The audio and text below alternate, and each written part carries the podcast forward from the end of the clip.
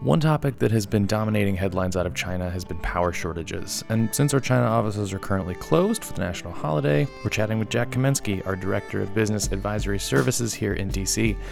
From the U.S. China Business Council in Washington, D.C., I'm Ian Hutchinson, and this is the China Business Minute.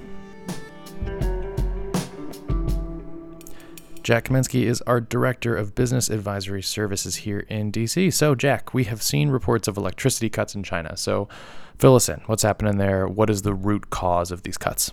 So, over the past couple of weeks, we've heard from dozens of member companies experiencing electricity cuts in China.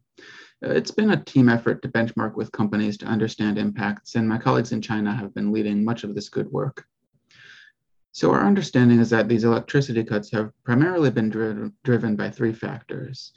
One is coal shortages, another is increased electricity demand, and a third is heavy-handed provincial implementation of central government energy efficiency targets.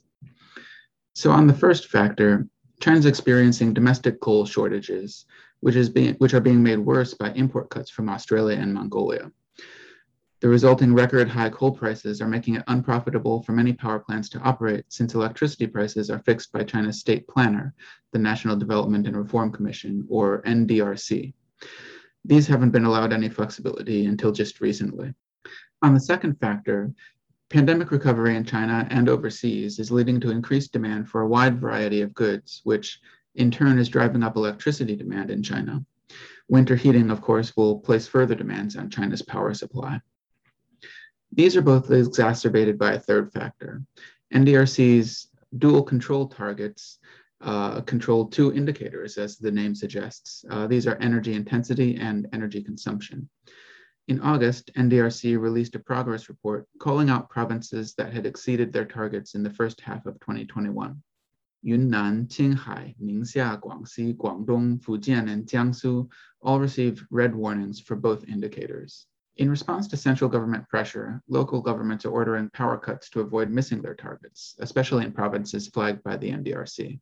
While specific measures differ by province and locality, many of them are characterized by one size fits all measures that provide little advance notice, fail to differentiate between industries, and do not provide timetables for how long the cuts will last. So, how have these uh, these electricity cuts been impacting U.S. companies in China then? Electricity cuts have affected both company operations directly and also their suppliers. I think it's important to note here that this impacts Chinese companies just as much as foreign ones. Impacts have been seen across a wide range of industries, from manufacturers to chemical companies to agricultural companies to energy companies. I thought I would just share a few anecdotes to provide a bit of color on how this is affecting companies. Uh, for example, one Suzhou based manufacturer had their power shut off for 10 hours with just 30 minutes notice. Another company was cut off from supply of a critical commodity when a province ordered production of it to be curtailed by 90%. One company's Tianjin based factory was ordered to shut down for an indefinite period of time without any indication when they could begin operations again. And others have been ordered to cut electricity consumption by a given percentage operate during non peak hours, or only operate during certain days of the week. And that sounds pretty serious. So, I mean, is there anything that companies can do about it? Many of the companies we've spoken with have been in communication with local government officials to request exemptions or negotiate smaller electricity consumption cuts. For example, one Suzhou based manufacturer that was initially ordered to shut down completely was allowed to operate under the condition that it halved its electricity consumption. Companies are also collecting information on local priorities across their footprint in China and trying to assess the impact and how to, how to mitigate it through measures such as shifting suppliers, diverting capacity, or tapping stockpiled inventory. Mm-hmm. And how about the Chinese government? I assume they realize the severity of this issue. Are they taking steps to, to fix things? USCBC has been actively advocating for our companies at the central government level.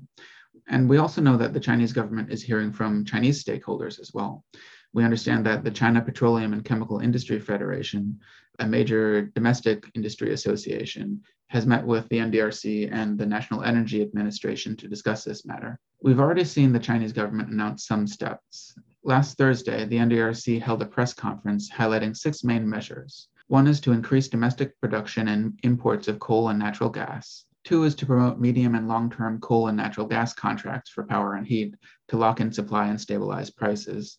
Three is to guide local governments in formulating orderly power use plans so that users are informed of power constraints. Four is to improve energy storage and emergency capacity. Five is to prioritize energy use related to the public's basic power needs and use pricing policies to guide industrial electricity use. And six is to control energy demand from energy intensive industries. We're already seeing market oriented mechanisms allowing more flexibility in industrial electricity prices in some regions. Provinces including Hunan, Anhui, Inner Mongolia, Ningxia, and Shanghai are allowing electricity prices to float up to 10%, and Guangdong is allowing up to a 25% increase for electricity use during peak hours. The situation is still developing, though, with new policies being released daily. USCBC will continue to monitor new policies and their impact on companies. All right, Jack, thank you for that roundup. And as he mentioned, the policies around this issue will likely be changing in the coming days and weeks, so USCBC members should stay tuned to our website, uschina.org. And if you've got any questions about these cuts and how they're affecting your operations, feel free to reach out to us. I will include a link to our emails in the show notes. Feel free to get in touch. The China Business Minute is a production of the U.S. China Business Council. You can always learn more about the work that we do on our website, uschina.org. If you like the show, please leave it a rating and review as it will help other people find it. And as always, thank you very much for listening, and we will be back next week.